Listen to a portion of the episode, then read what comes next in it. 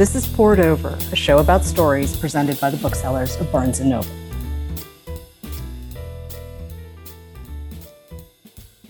I'm Miwa Messer. I'm the producer and host of Poured Over. And I have to tell you that when I saw Dan Kois's novel's title in the catalog for HarperCollins, I did a little yell because for some of us, vintage contemporaries, it's more than a book title. It's actually kind of a way of life. And we're going to get into a little bit of that with Dan. But Dan, thank you so much for joining us on the show. Thanks for having me. So, fourth book, first novel. And what I didn't know until I was noodling around researching for this show is that you have an MFA and you promptly Do got I that ever. MFA and promptly stopped writing fiction for 15 years. Did What? I ever? What?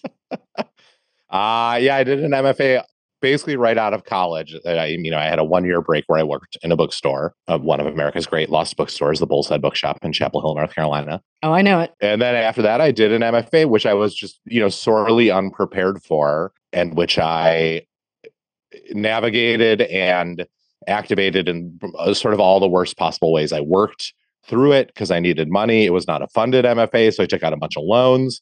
And uh, it, it was all night classes while I was working during the day. So I was always exhausted. And I set myself to writing during that MFA the kind of novel that I loved the most, the kind of novel at that time, the kind of novel that I thought, oh, this is what real writers write a like edgy, dark, gothic sexual thriller about an FBI agent, as I recall. And uh, it was just a total failure. Like I couldn't make my way through this book. I didn't like writing it. I didn't want to write it. My advisor kept saying, bless his heart, this doesn't seem like you or your voice at all. Why are you trying to write this? And the end result, you know, I like whatever. I took a bunch of workshop stories and made them my thesis and I got my degree. And then I sort of became convinced for some time after that that I must not be a real fiction writer because I was I couldn't write the kinds of books that I thought serious fiction writers wrote, which were, of course, not at all uninfluenced by all the vintage contemporaries I spent my college and graduate years reading. Do you remember the first vintage contemporaries you picked up? Yes, it was uh, Asa as I Knew Him by Susanna Kaysen. Okay, so for me, that was my introduction to Thomas McGuane, the bushwhacked Mm. piano, actually. And I was like, who is this guy and what is this book? And are you kidding me? Because, you know, I'm growing up in the suburbs of Massachusetts, right? And my parents were not reading Tom McGuane, let's put it that way. So it just felt like this whole world exploded in my hands. And I was like, who is this guy? What is going on? We can do this? Why does the book look like that? Why does the book Right. look like that? Who are all these other writers on the list in the back? And the, you know, those two books sort of represent um, the sort of the two poles of what vintage contemporaries the imprint was doing you know for those listeners who don't know what that was it was a paperback imprint a trade paperback imprint run by random house a, a paperback imprint of random house that w- launched in the late eight, the mid to late 80s famously with bright lights big city Right. um, which was the, the first big hit and sort of funded and fueled the power of that imprint for a long time. But it was a real mix of favorites of the imprint's founder, Gary Fisketjon, like Tom McGuane, writers who'd sort of been languishing in other publishers' paperback backlists, or maybe hadn't made paperback at all for years or even decades, and who the editors at Vintage were eager to break out. And then new young writers like Susanna Kaysen, who were doing interesting things, but who maybe weren't getting published in hardback at all, who they could bring out as paperback originals.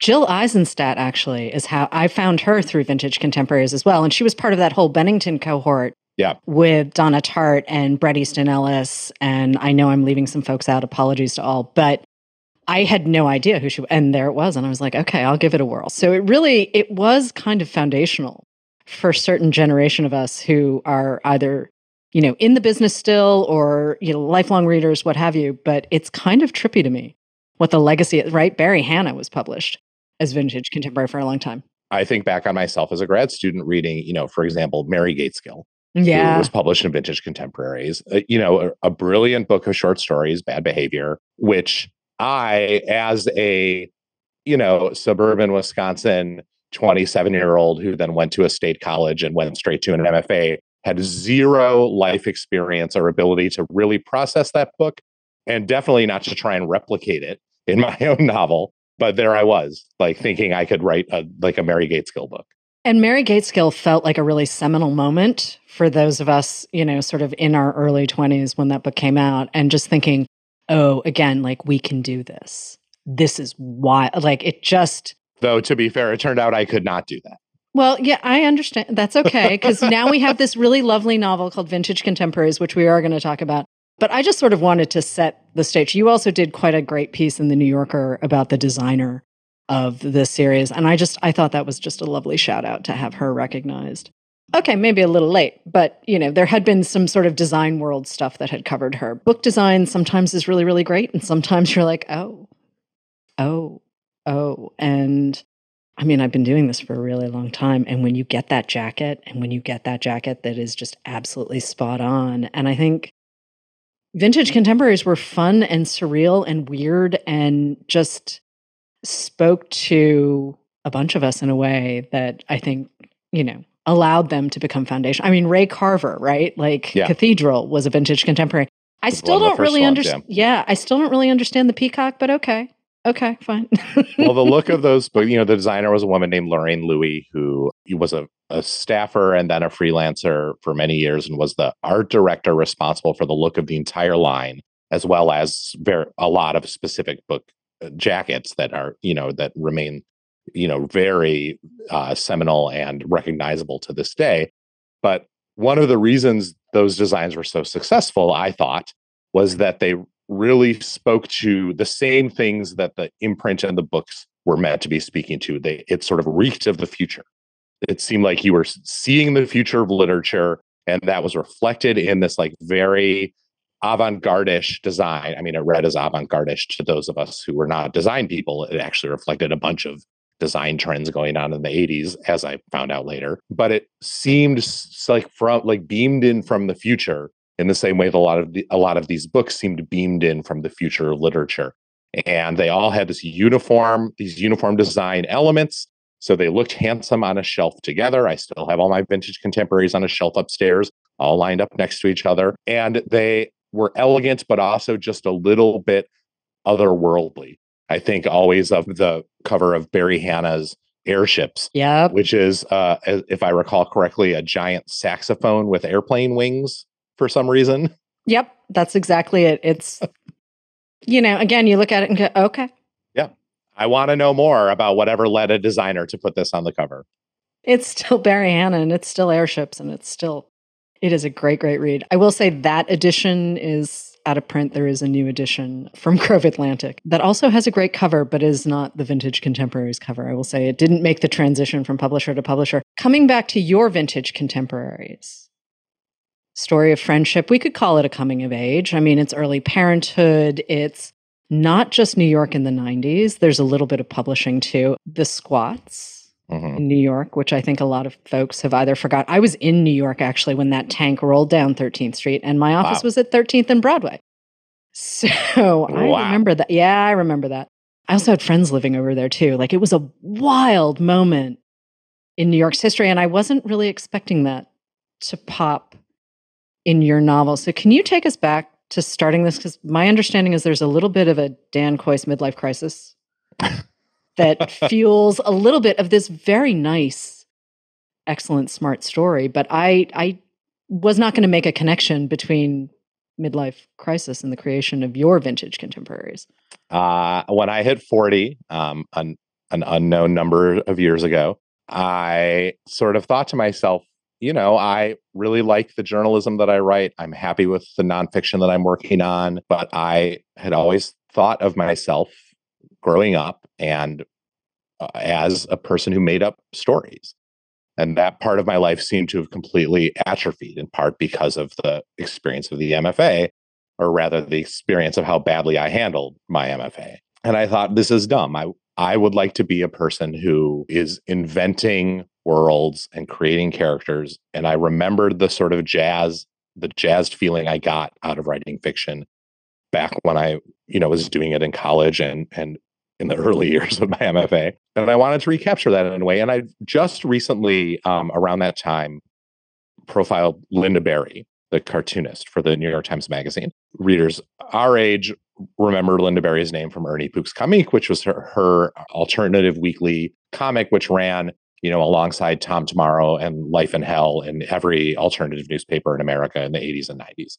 In more recent years, she has sort of reinvented herself as a creativity guru and writing teacher. She now teaches at the University of Wisconsin, but also does workshops all over the country. And I found her brainstorming and idea generation methods really fun and funny and inspirational and useful and like not sort of woo woo in ways that turned off my, you know, 40 year old jaded guy brain.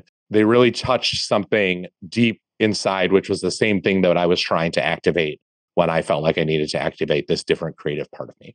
So I just basically every night after my kids would go to bed at like 10:45 or whatever, I would sit down at my dining room table or out on the porch or wherever and I would basically spend 45 minutes or an hour doing a couple of sort of Lynda Barry styled, just whatever comes out, comes out exercises, but meant to create fiction, not memoir. So each time I wrote, I made sure that the character was as different from me as possible from the get go. So I wouldn't be tempted into just writing memoir.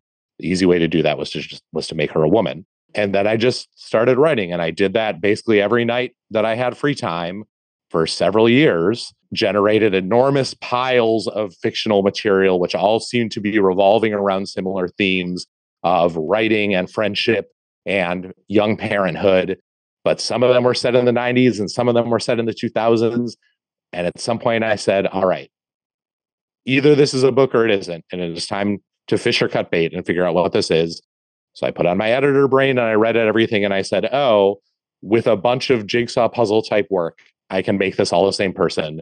Uh, I can draw connections between all these things, and I can. This could be, you know, 200 pages out of a novel. So now, what can I do to make that a real thing? And that was the birth of this book. It really did come out of of needing to write anything, literally writing anything, and then only later figuring out how it could be a book. And then that's when you got M's voice because we have M and Emily. And I am going to ask you, I know it seems a little obvious, but we have two women called Emily who are not the same person. This is not yeah. sliding doors. How do we get the Emily, Emily nomenclature? One of the main things that the book is about is about friendship and not any kind of friendship, but the kind of like all consuming friendship that you te- that you often fall into in your 20s when you're really in search of someone who you think sees you and understands you and I have I had friendships like that at that age where we basically sort of annihilated each other and turned into one, you know, one cohesive being that everyone everyone else thought of us as as these two people, but as a unit. And at some point while writing this, I just thought, oh, it would be funny to uh, just have these two friends have the same name to like, you know, to highlight the way that they sort of disappear into each other. And I sort of wrote noted that down and started playing with it. And I enjoyed writing that. I enjoyed the kind of what seemed to me to be a kind of pleasant confusion it created in the reader. And then I enjoyed the ways that I could both alleviate that confusion through very clear writing, or sometimes augment it or play with it or uh, or toy with readers a little bit by using the confusion. And of course, what I never realized is that in the long run, that would be a gigantic pain in my butt. It would lead to like endless conversations with the poor copy editor who was trying to keep track of which Emily was which. And then it would lead to a million readers being like, oh, I enjoyed this book, except for I never knew which Emily was doing what. Oh, I kept both Emily's really distinct. I'm so glad to hear it. I know it. It was honestly, it was very easy. I I did notice that in some of the reviews, people were like, "Uh." I had no problem keeping them straight honestly, because I mean, to me, their personalities were so different. And that is right. possible to have that all consuming friendship when your personalities are just not anywhere kind of in alignment beyond the fact that you believe art is the thing that should drive everyone. You know, your right. art form may not be the same. I think they're legibly different to people outside themselves in these kinds of relationships. And I will also say, for the record, that I did have a number of like Jennifer's and Amy's tell me, oh, I'm so glad to see my struggle represented in literature, the struggle of a person with a common name, and all my friends have the same name as me. Right. I mean, I've been around those packs. That obviously has never happened to me, but I've been around this, and you're just like, oh, which? Wait, wh- right. Uh, but honestly, on the pages of a book, it's much easier than it is at a cocktail party when you're yelling across the room. Right. All right. So we've got the two Emilys, and we've got New York in the 90s, which I kind of desperately miss. I mean, it was dirty, it was weird. I mean, when I came back to New York, the East Village was not the East Village, it was Alphabet City. Mm-hmm. Right? Like that doesn't even exist anymore. And it certainly did not have fancy buildings. And, you know, I mean, it was, it was really New York. Yeah. Alphabet City or Loisaida, the other name that, right? that often had the Lower East Side in Spanish, basically. And it's so wild to me how quickly it all sort of came back as I was reading vintage contemporaries. I was like, oh, right. Right. Okay. I get to be, you know, a little younger as I'm flipping through this book. Even, I mean, what's you come into 2007 and then 2015, I think, right? We don't come no, straight up goes, to the present it goes, day. The, it doesn't go all the way up to the present day. There's two sections in the book in the 90s, which are uh, 91 and 93. And then there's uh, sections in 2005 and 2007. So we get the last decade of the 20th century, the first decade of the 21st century. And uh, we, we get to see these characters across both those eras. Those 90s years on the Lower East Side, that was, it was around that time that I first visited New York. Uh, it was in 95 that I first lived in New York for one summer in an apartment not at all unlike uh, Emily and and her college friend's first apartment with fungus growing under a futon.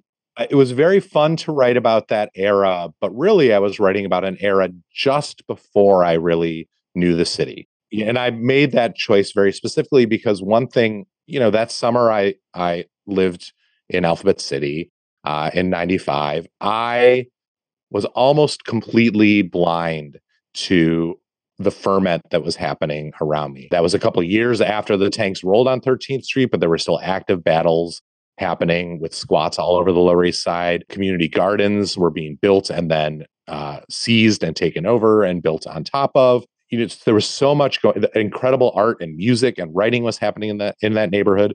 But I, you know, I was 22 or whatever, and essentially blind to all that stuff.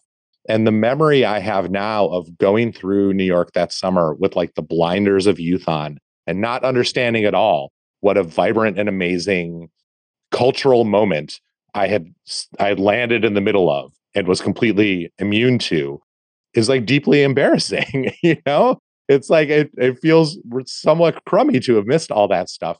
And so I wanted to write a little bit earlier about someone who lands in that same position at first doesn't realize this stuff at all, but then finds her ways into these different movements and moments, finds herself passionately driven to contribute to them, and defines her life in many ways by the decisions and actions that she takes in those years, having to do with the art that she makes and the writers that she meets and the the political action that she takes in the in the form of the squats.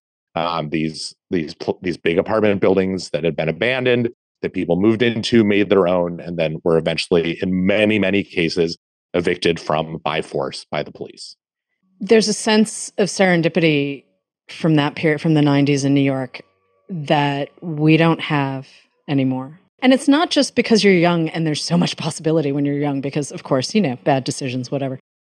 But there is the city, the landscape has changed pretty significantly, and there's less opportunity to just sort of have these random moments. And partially that's technology, right? I was just talking right. to someone about this yesterday. Like, it's harder to get lost unless your phone runs out of charge or you leave your phone at home. Like, it's physically difficult to get lost.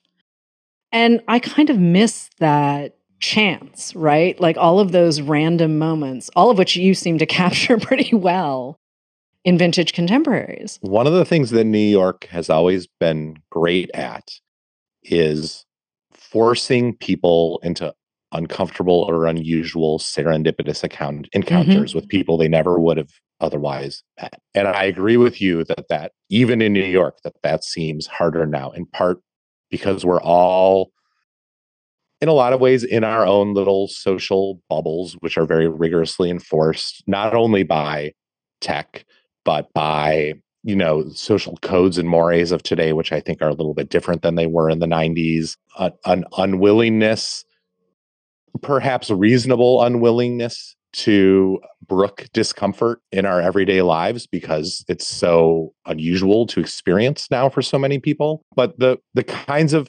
scrapes and scuffles and encounters that Emily gets into M gets into in the 90s were the kinds of things that for me in that era you know really changed the way I thought about myself and my relationship with the world and I really wanted to capture that. All these different people you meet forge momentary or maybe lifelong relationships with based on nothing but that you happen to be in the same diner really late one night with no one else to talk to. That seems really valuable to me. And I often do miss, you know, those kinds of meetings.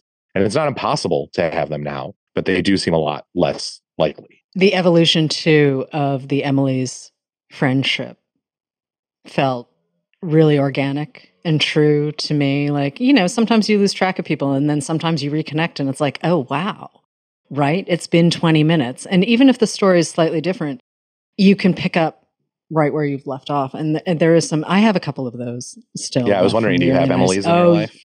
I, I do actually. And it's pretty great. And it's been really rewarding. And sometimes it shows up in different cities too, and not just New mm-hmm. York. It gets complicated. Laurie Colwin is a huge influence on your vintage contemporaries.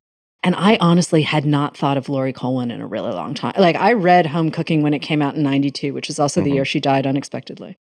And I thought, "Oh, this is kind of clever, but this is not for me. I don't do dinner parties." I was I was at a different phase of my life, running around and getting into trouble and all sorts of things like that. And I appreciated what she was trying to do purely from a structural standpoint but it was not for me, as it were. And you came to her much later than I did. I think you were not reading her when she was. No, I was not reading her uh-huh. contemporaneously okay. when she was alive. I okay. read her much later on the advice of a, a bunch of friends. Okay. Who said, you know, I love uh, you sort of universally, I love this writer, and she, it seems like something that that would be really on your wavelength. And the things that I fell in love with uh, about Laurie at first wasn't I didn't read Home Cooking first. I, that's been her most successful book over the years, particularly after her death when it has achieved a kind of sort of cult status among multiple generations of young writers, readers, and cooks. But the books that I first read of hers were her stories and her novels. The one I read first that made the most immediate and instant impact on me is called Happy All the Time.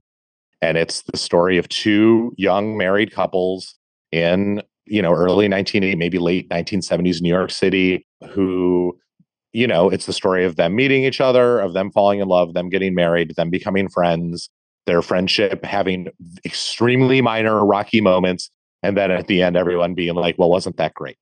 There's, I mean, there's almost no conflict in this book whatsoever. It consists entirely of people saying witty things to one another, having minor setbacks, and then overcoming them with almost no difficulty at all. And and being kind and nice to each other, even when they're in bad moods. And reading this, I thought, how is this even a novel?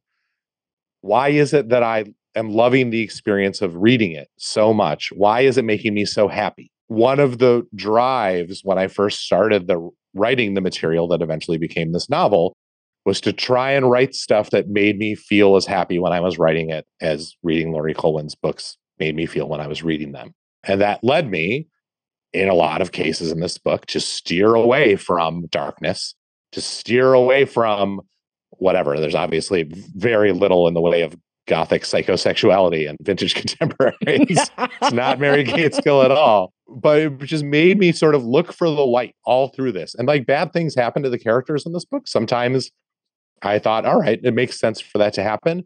But the characters remain happy and loving to one another, even when things are hard, even when they're depressed, even when there's no reason, even, you know, get, judging by sort of what's going on in their lives that they should be. Because I just found that really inspiring and gorgeous to read and a, a kind of worldview that I recognize in my own life and in the lives of the people I love, but I don't always see in novels. And also, I mean, just from a practical matter, I was writing every night at 1045 after my kids went to bed. If I was gonna like make myself do that, I had better be having a good time. Right. I'm not gonna do that if I'm like diving headfirst into, you know, a stew of my own neuroses. That is that is not what I need at 1045 at night. I also want to shout out Laurie's story collection, The Lone Pilgrim. One of my favorite Laurie Colwin stories is in this book. And I always have to double check the title though. It's uh, it's called an old fashioned story. Mhm. And a lot of how you describe happy all the time actually is present in this one story, but it's very much of its moment. I think she wrote it sort of in the 70s, maybe early 80s kind of thing. And there's sort of a timelessness to it, but then there's some relationships where you're like, oh yeah.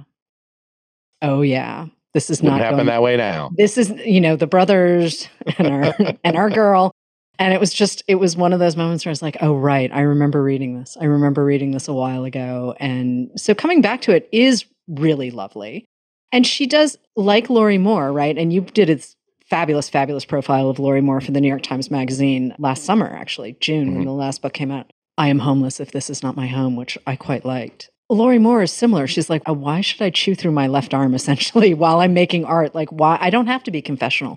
I can just tell you a story. And you can see a lot of that in the last book, right? I mean, which is essentially a very wild love story. slash ghost story slash Right. zombie thriller. That's a really interesting comparison. I love that we're now talking about the two Lauries who maybe maybe at some point were mistaken for one another on the literary scene. I see real similarities in the the brightness of affect in a lot of their work. I would maybe argue that Lorrie Moore, when you reread her, at least when I have reread her as an adult, as opposed to the 20 year old I was when I first encountered her, I see a lot more darkness hiding in the fringes of those books and a lot more desperation in her characters. Like I think of the, you know the character in Real Estate, her classic story, who thinks of something horrible and says it makes her laugh, and then and then it goes ha ha ha for over two pages. and you know when I interviewed Lorrie about this didn't make it into the profile, but I asked her about that moment because it's one of my favorite moments in all of literature. It's so unexpected and unusual and insane. I said, "Okay, first of all, how did you did you type every ha or did you copy and paste them like a normal person?" And she said, "No, I typed every single one. I just kept typing ha until I right sitting there at my desk until I felt like I should stop." And I said, "That is amazing. How I mean, like, how did you know how many there was, should be?" And she said, "Well, I knew." But then when I published it in the New Yorker, they paid me by the word, so they wouldn't let me put in that many ha's. So I had to cut them by like three quarters, and I lost a lot of money that way. but like, it's clearly that character uh-huh. that is the that is literally brightness covering total desperation and and anxiety on that character's part. Like as lorrie told me, oh yes, she's screaming. It's just that she's doing it in this way. And so I see a lot of similarities between those two Lories. I don't know that I have anything Lorrie Moorish in me. And I don't know that I could have made myself write a Lorrie Moore type story at that point in my life. Um, Laurie Colwin, what I find is that she acknowledges the difficult things that can happen to her characters and she doesn't ignore them, but she simply insists that they don't have to be the most important part, Right. that they can glide over them sometimes, and that's totally fine. And I will tell you, I've been a bookseller for a really long time. And yes, the Lauries got confused all the time. Right.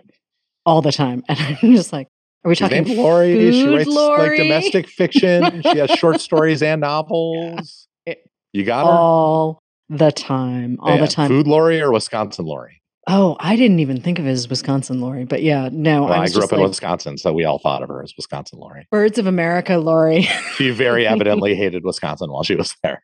Oh shoot, didn't know that. Um, no, I always called her Frog Hospital Lorrie or Birds of Mm. America Lorrie. Yeah. you just sort of which and Yeah. and people's eyes would either get a little wider and you would know that you'd hit, Right. or they'd be like, "Food, Lo- Excuse me? the chicken." Are we talking Frog about the Hospital? book with recipes, Right. right? And like you just sort of do the the questioning until you get where you're going. But I do want to talk about influences for a second because, yes, you were a bookseller. You have written about the theater too. One of your early books is about Angels of America and what a force that is. And I have only seen the filmed version by Mike Nichols, which is pretty terrific. A solid version, yeah. It's it's great, but I have not yet done the back-to-back theater productions and that's on me.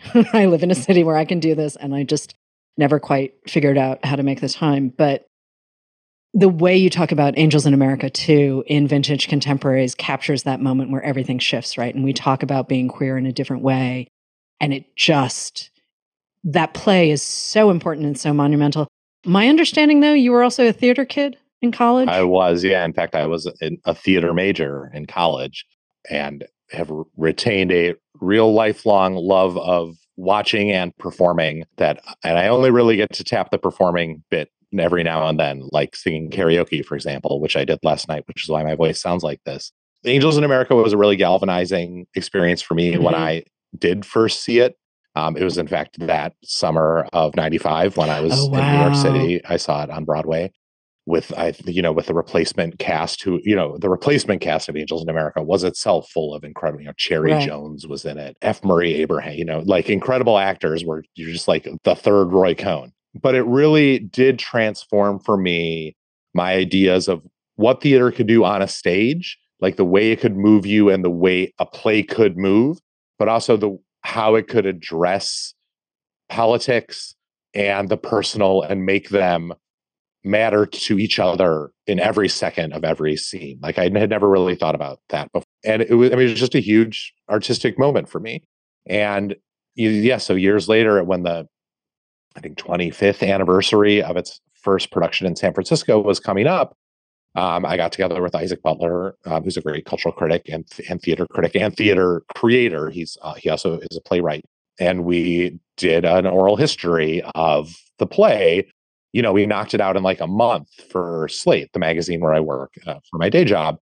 And it was used like 15,000 words. It was really astonishingly long by internet article standards. But every person we talked to was so excited and enthusiastic to talk to us. And there was so much amazing material that we could not even fit in this article that we immediately began to think of it as a book. We thought there right. are so many more stories to tell. And the play has had such a life in the years since its initial productions that we thought, well, let's, oh, this should be a book. Let's keep on working with an eye toward making it a book. Let's sock away all this other material. Then, yeah, about two years later, we published it as a book with Bloomsbury right around the time that the new production came to Broadway, the one with Andrew Garfield, um, that won a number, and Nathan Lane, that won a number of Tonys once again, um, and sort of cemented the play for a new generation, I think, as a really crucial work that not only speaks to its time, the AIDS crisis, but also to the current time and a lot of the political and social struggles we're facing today. Yeah. And part of why I raise it, I mean, it is such a seminal piece of art, but the way you use it in your novel and mm-hmm. the way it clearly influenced the way you think as a writer and a cultural critic. I mean, anyone who's creating art, right? You're pulling from all of these disparate places. You're pulling from whatever influence. I mean, you've written about music too. I do have questions about the moving your family around for that book. That's a whole different conversation, I think. But in terms of pulling from different places to feed the art and the story, right? Like Vintage Contemporaries is a moment, but Lorrie Moore and Laurie Colwin are also a moment. Angels in America is a and moment. The music the way, they listen to is a moment right? for them. And the other, the shows that they try to make and the things that they're reading. The Vintage Contemporaries, my novel, is littered with quotes and lines and moments mm-hmm. from oh, the yes, books that the books that Emily is reading throughout. Because to anyone who loves art, who, who loves culture, for anyone for whom art is as important as it is for these characters, what you are thinking about and the way you view the world and what you are talking about reflects that. When I get together with Isaac, for example, uh, and we're having coffee, we ask about each other's kids and each other's wives and we check in on how everything's going with our careers. But really what we want to talk about is did you see this play oh my god it was terrible. Did you have you heard this song? It's changed my life. We still want to talk about that stuff. Those references litter our conversation and are clearly fueling what's ticking in our brains. And this is a novel about people who for whom art means everything and who are trying to figure out their relationships to art? Are they the mm-hmm. people who make art? Are they the people who foster it and other people? What does it mean to make art? What does it mean to discover that you you don't make art, but you in mm-hmm. fact can make other people's art better? those are the kinds of people who never stop thinking about this stuff. And so I wanted the book to be littered with these kinds of references that were timely and right and appropriate and would reflect the way that the art was changing them even as they were living their lives. I mean, for me, it's really great to see younger writers and younger readers coming to Kathy Acker, for instance. I mean, mm-hmm. Alexandra Kleeman wrote an amazing introduction to one of the reissues, and she's not the only one, but that's the first one that comes to mind. To have a new generation of readers come to someone like Acker who was doing wild stuff textually mm-hmm. early on, wild stuff with story and literal text is such a pleasure. It's really, you know, you see people playing with genre and the conventions of genre and blowing things up and not blow. And I'm just like, do whatever you're going to do in service of the story, right? Like, did you read actually... the the Kathy mm-hmm. Acker biography that came out last year? I started it, and as soon as I have more time, it will get finished. But I probably made it at least a third of the way through, and I like the book. And Ira bought it when he was at Simon, so I was predisposed okay. to like it. It was more a matter of, do I have time right now? I it's don't really, always It's definitely time. worth finishing. It's super interesting. Good.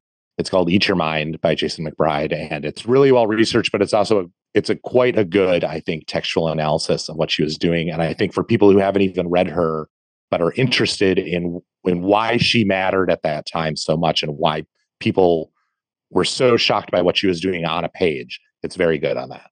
Oh, that's really good to hear. Hey, speaking of influences, you did a podcast about Martin Amis.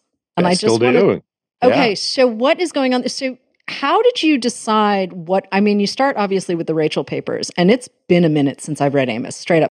I think London Fields, like sometime in the 90s and then you sort of drifted away from I him, did. so many of us did, yes. I did. And I just I want to put him back into context for a second for you because I mean obviously he died last year, but the Rachel Papers episode that you did, I thought was going to send me screaming back to all of it. And it's really just time. It really is.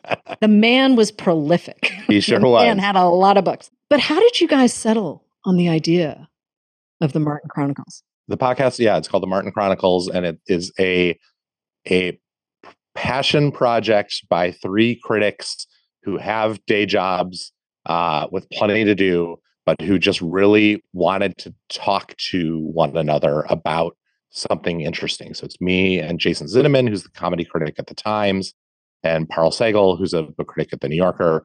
For all three of us, Amis was a crucial early life writer who sort of defined our ideas of what a book could do and also what an author's career looked like, what it meant to be a serious author.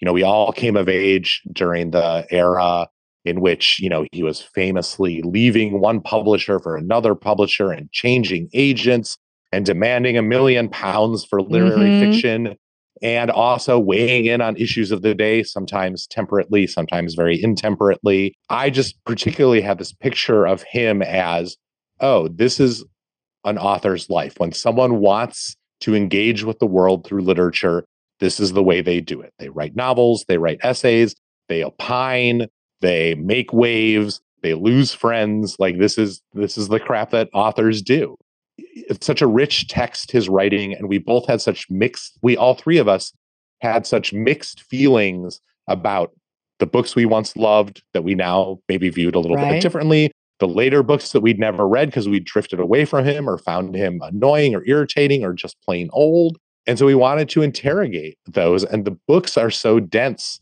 with material that it's very easy to just pick a single book and talk about it for an hour and find so much richness and mm-hmm. ugliness um, to dive into. And it's really been one of the great critical experiences of my life talking to these two critics about these works in great depth. After Amis died earlier this year, we did an episode about a couple months later, we did an episode about his novel, which is not a memoir, but really is actually a memoir, yeah. Inside Story, and tried to put his life and career in some kind of perspective.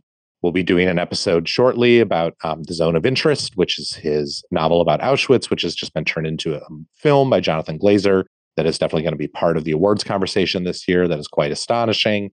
It's just so great to for to have a writer whose work rewards critical thinking always. Whether you love or hate Amis, or like I think most readers both love and hate him at different mm-hmm. times, it's like impossible to deny that he to deny that everything he writes and does gives you something to chew on. And that is what I want as a writer and critic. And it's really fun to chew on it with those two.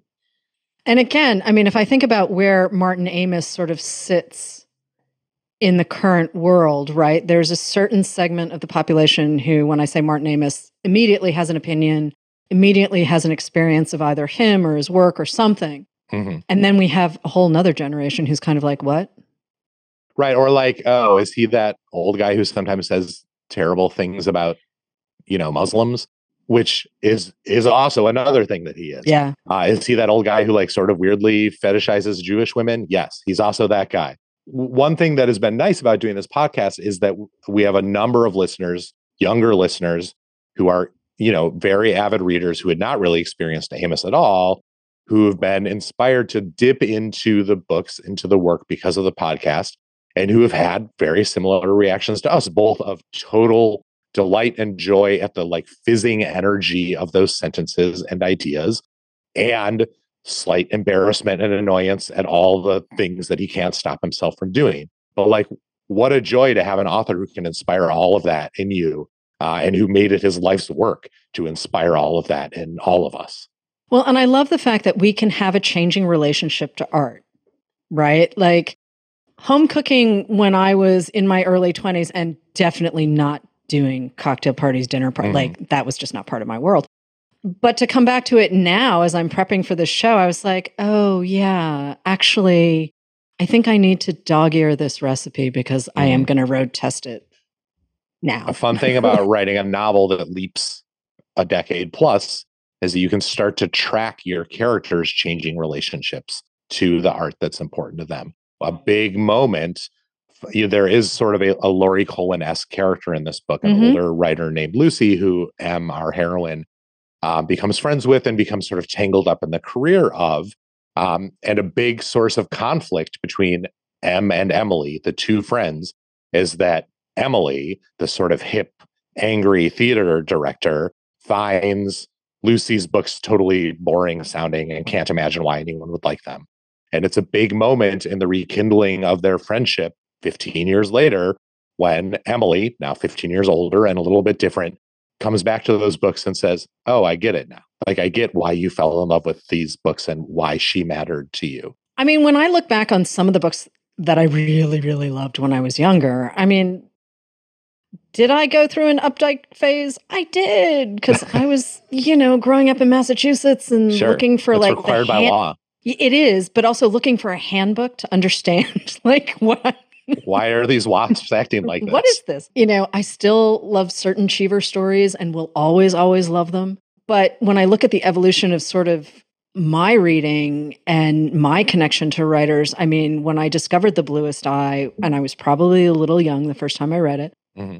But I needed that book. I needed Maxine Hong Kingston. I needed James Baldwin. I needed all of this stuff that I was sort of rolling around in because that's what we had. And, you know, I probably read The Color Purple a little early the first time too, because well, that was a rite of passage for people of our generation. Yeah, without Reading a doubt. that like two years too early.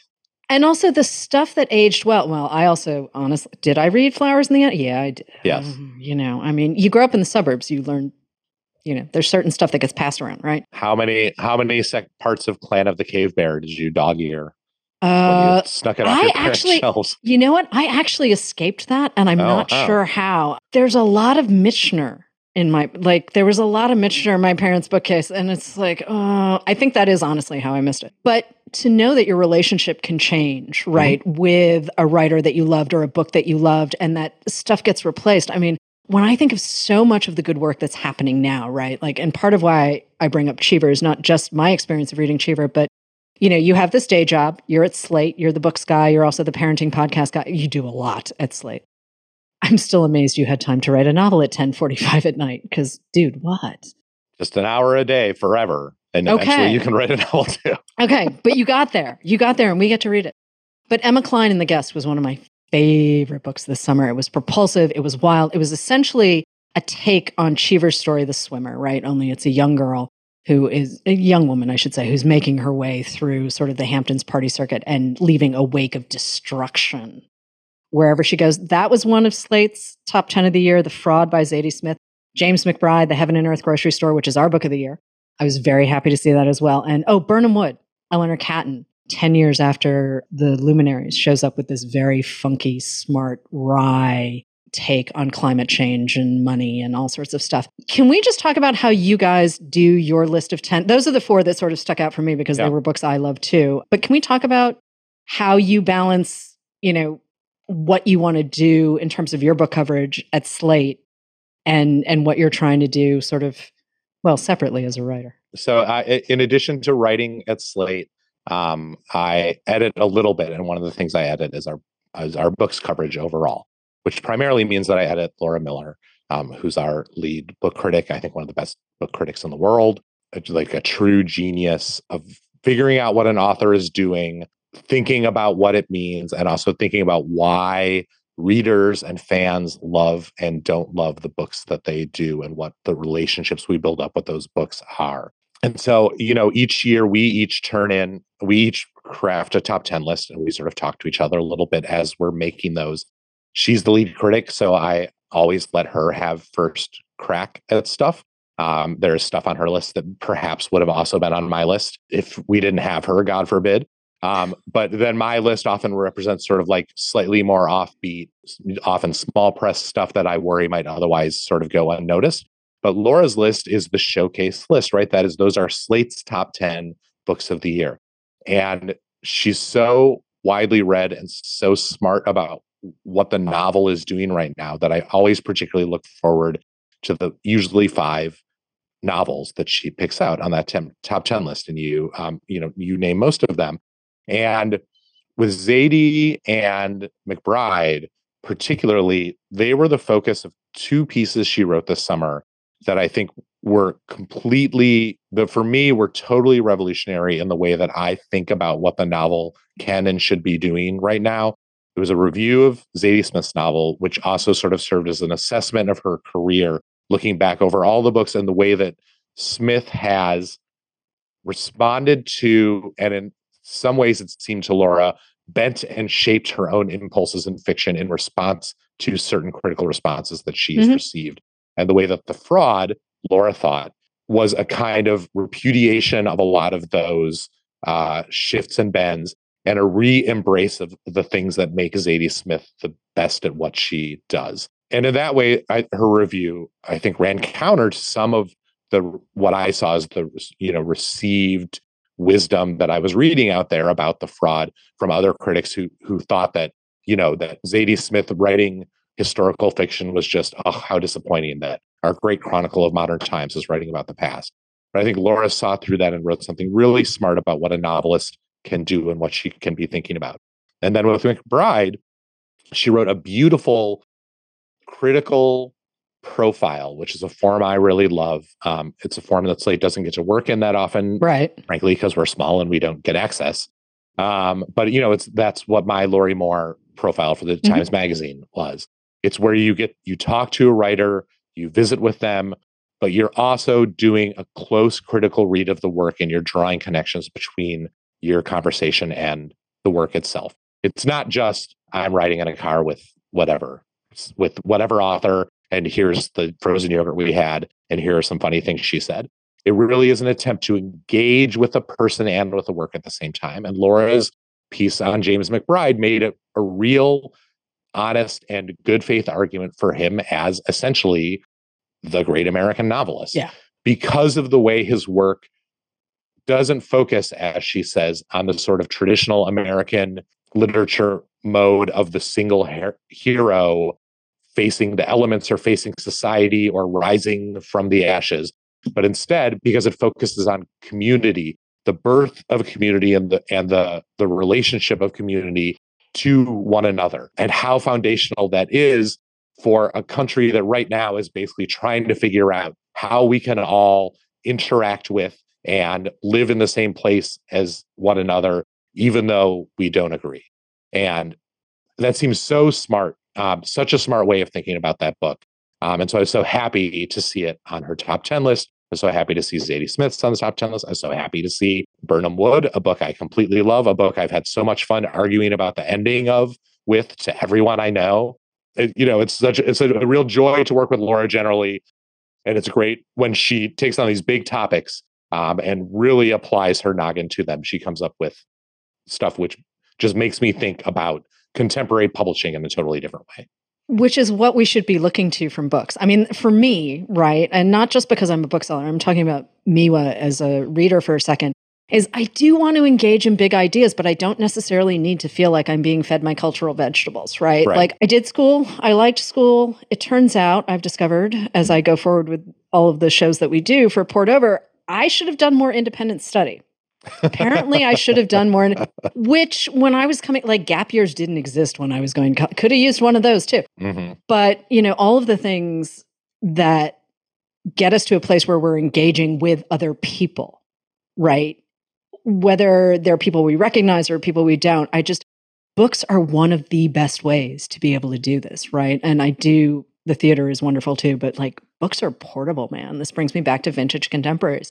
The fact that you could slide a paperback in your pocket or in your backpack or whatever. And then, you know, it was always with you. You didn't have to worry about whether or not it was charged. You could just be entertained no matter what. I mean, not only yeah. entertained, but immersed, right? Like that's yeah. the thing that books do that other art forms struggle to do often, which is that they take you out of your mind and body completely and put you in a different place while you're reading them. And that I think is why they have such a profound effect, particularly on young people is that it is an out of body experience that allows you to all of a sudden synthesize other people, their emotions, their politics, their experiences in ways that you never could have otherwise because you simply don't have the ability to step out of your shoes and into someone else's. Right. And that seems like a really good place to wrap. But before I let you go back to your day job and everything else, is there anything I missed about your vintage contemporaries? Is there anything you wanted to add? I don't want to give anyone any spoilers because I want them to enjoy meeting the Emilys the way I enjoyed meeting the Emilys. But is there anything else we need to add? You know, we talked a little bit about the Squatch, which I think are a fun and interesting plot point, but I'm happy for people to come to that on their mm. own. For people who listen to this podcast, particularly who are interested not only in reading, but in the kind of larger picture of what books mean and what the book industry is and does. I think Vintage Vintage Contemporaries has a lot of fun material on on how books get made and on the role that editors in particular play in that um, in that process. Emily, uh, our heroine, starts out in the beginning of the book as a sort of fledgling literary agent. By the end of the book, she's moved to a different part of publishing. She is uh, uh, an editor at a house and she also has changed the way she thinks about herself. At the beginning of herself, she, of the book, she thinks about herself as a writer who hasn't written anything yet. And at the end of the book, she has stopped thinking about herself as a writer, but the book doesn't posit that as a failure. The book suggests, I think, that what she has found is a way of of contributing to and making art that doesn't involve being the artist, but is just as crucial to those artists. And as someone who's both a writer and an editor, I like having something out in the world that is a testament to the role that a good editor can have in a writer's life. Yeah, and the bookseller agrees with you. yeah, sometimes I'm a podcaster, but also fundamentally a bookseller, and the bookseller says, "Oh, I'm yes, happy to absolutely. say there, there is one very nice bookseller in the book as well, although he and Thank Emily's relationship doesn't work. Poured Over is a Barnes That's okay. production. Booksellers, to help you know, other readers find us. Please Dan Kois, the show. Thank you so much for joining us on Poured Over. Vintage Contemporaries is out in paperback now. Thanks so much.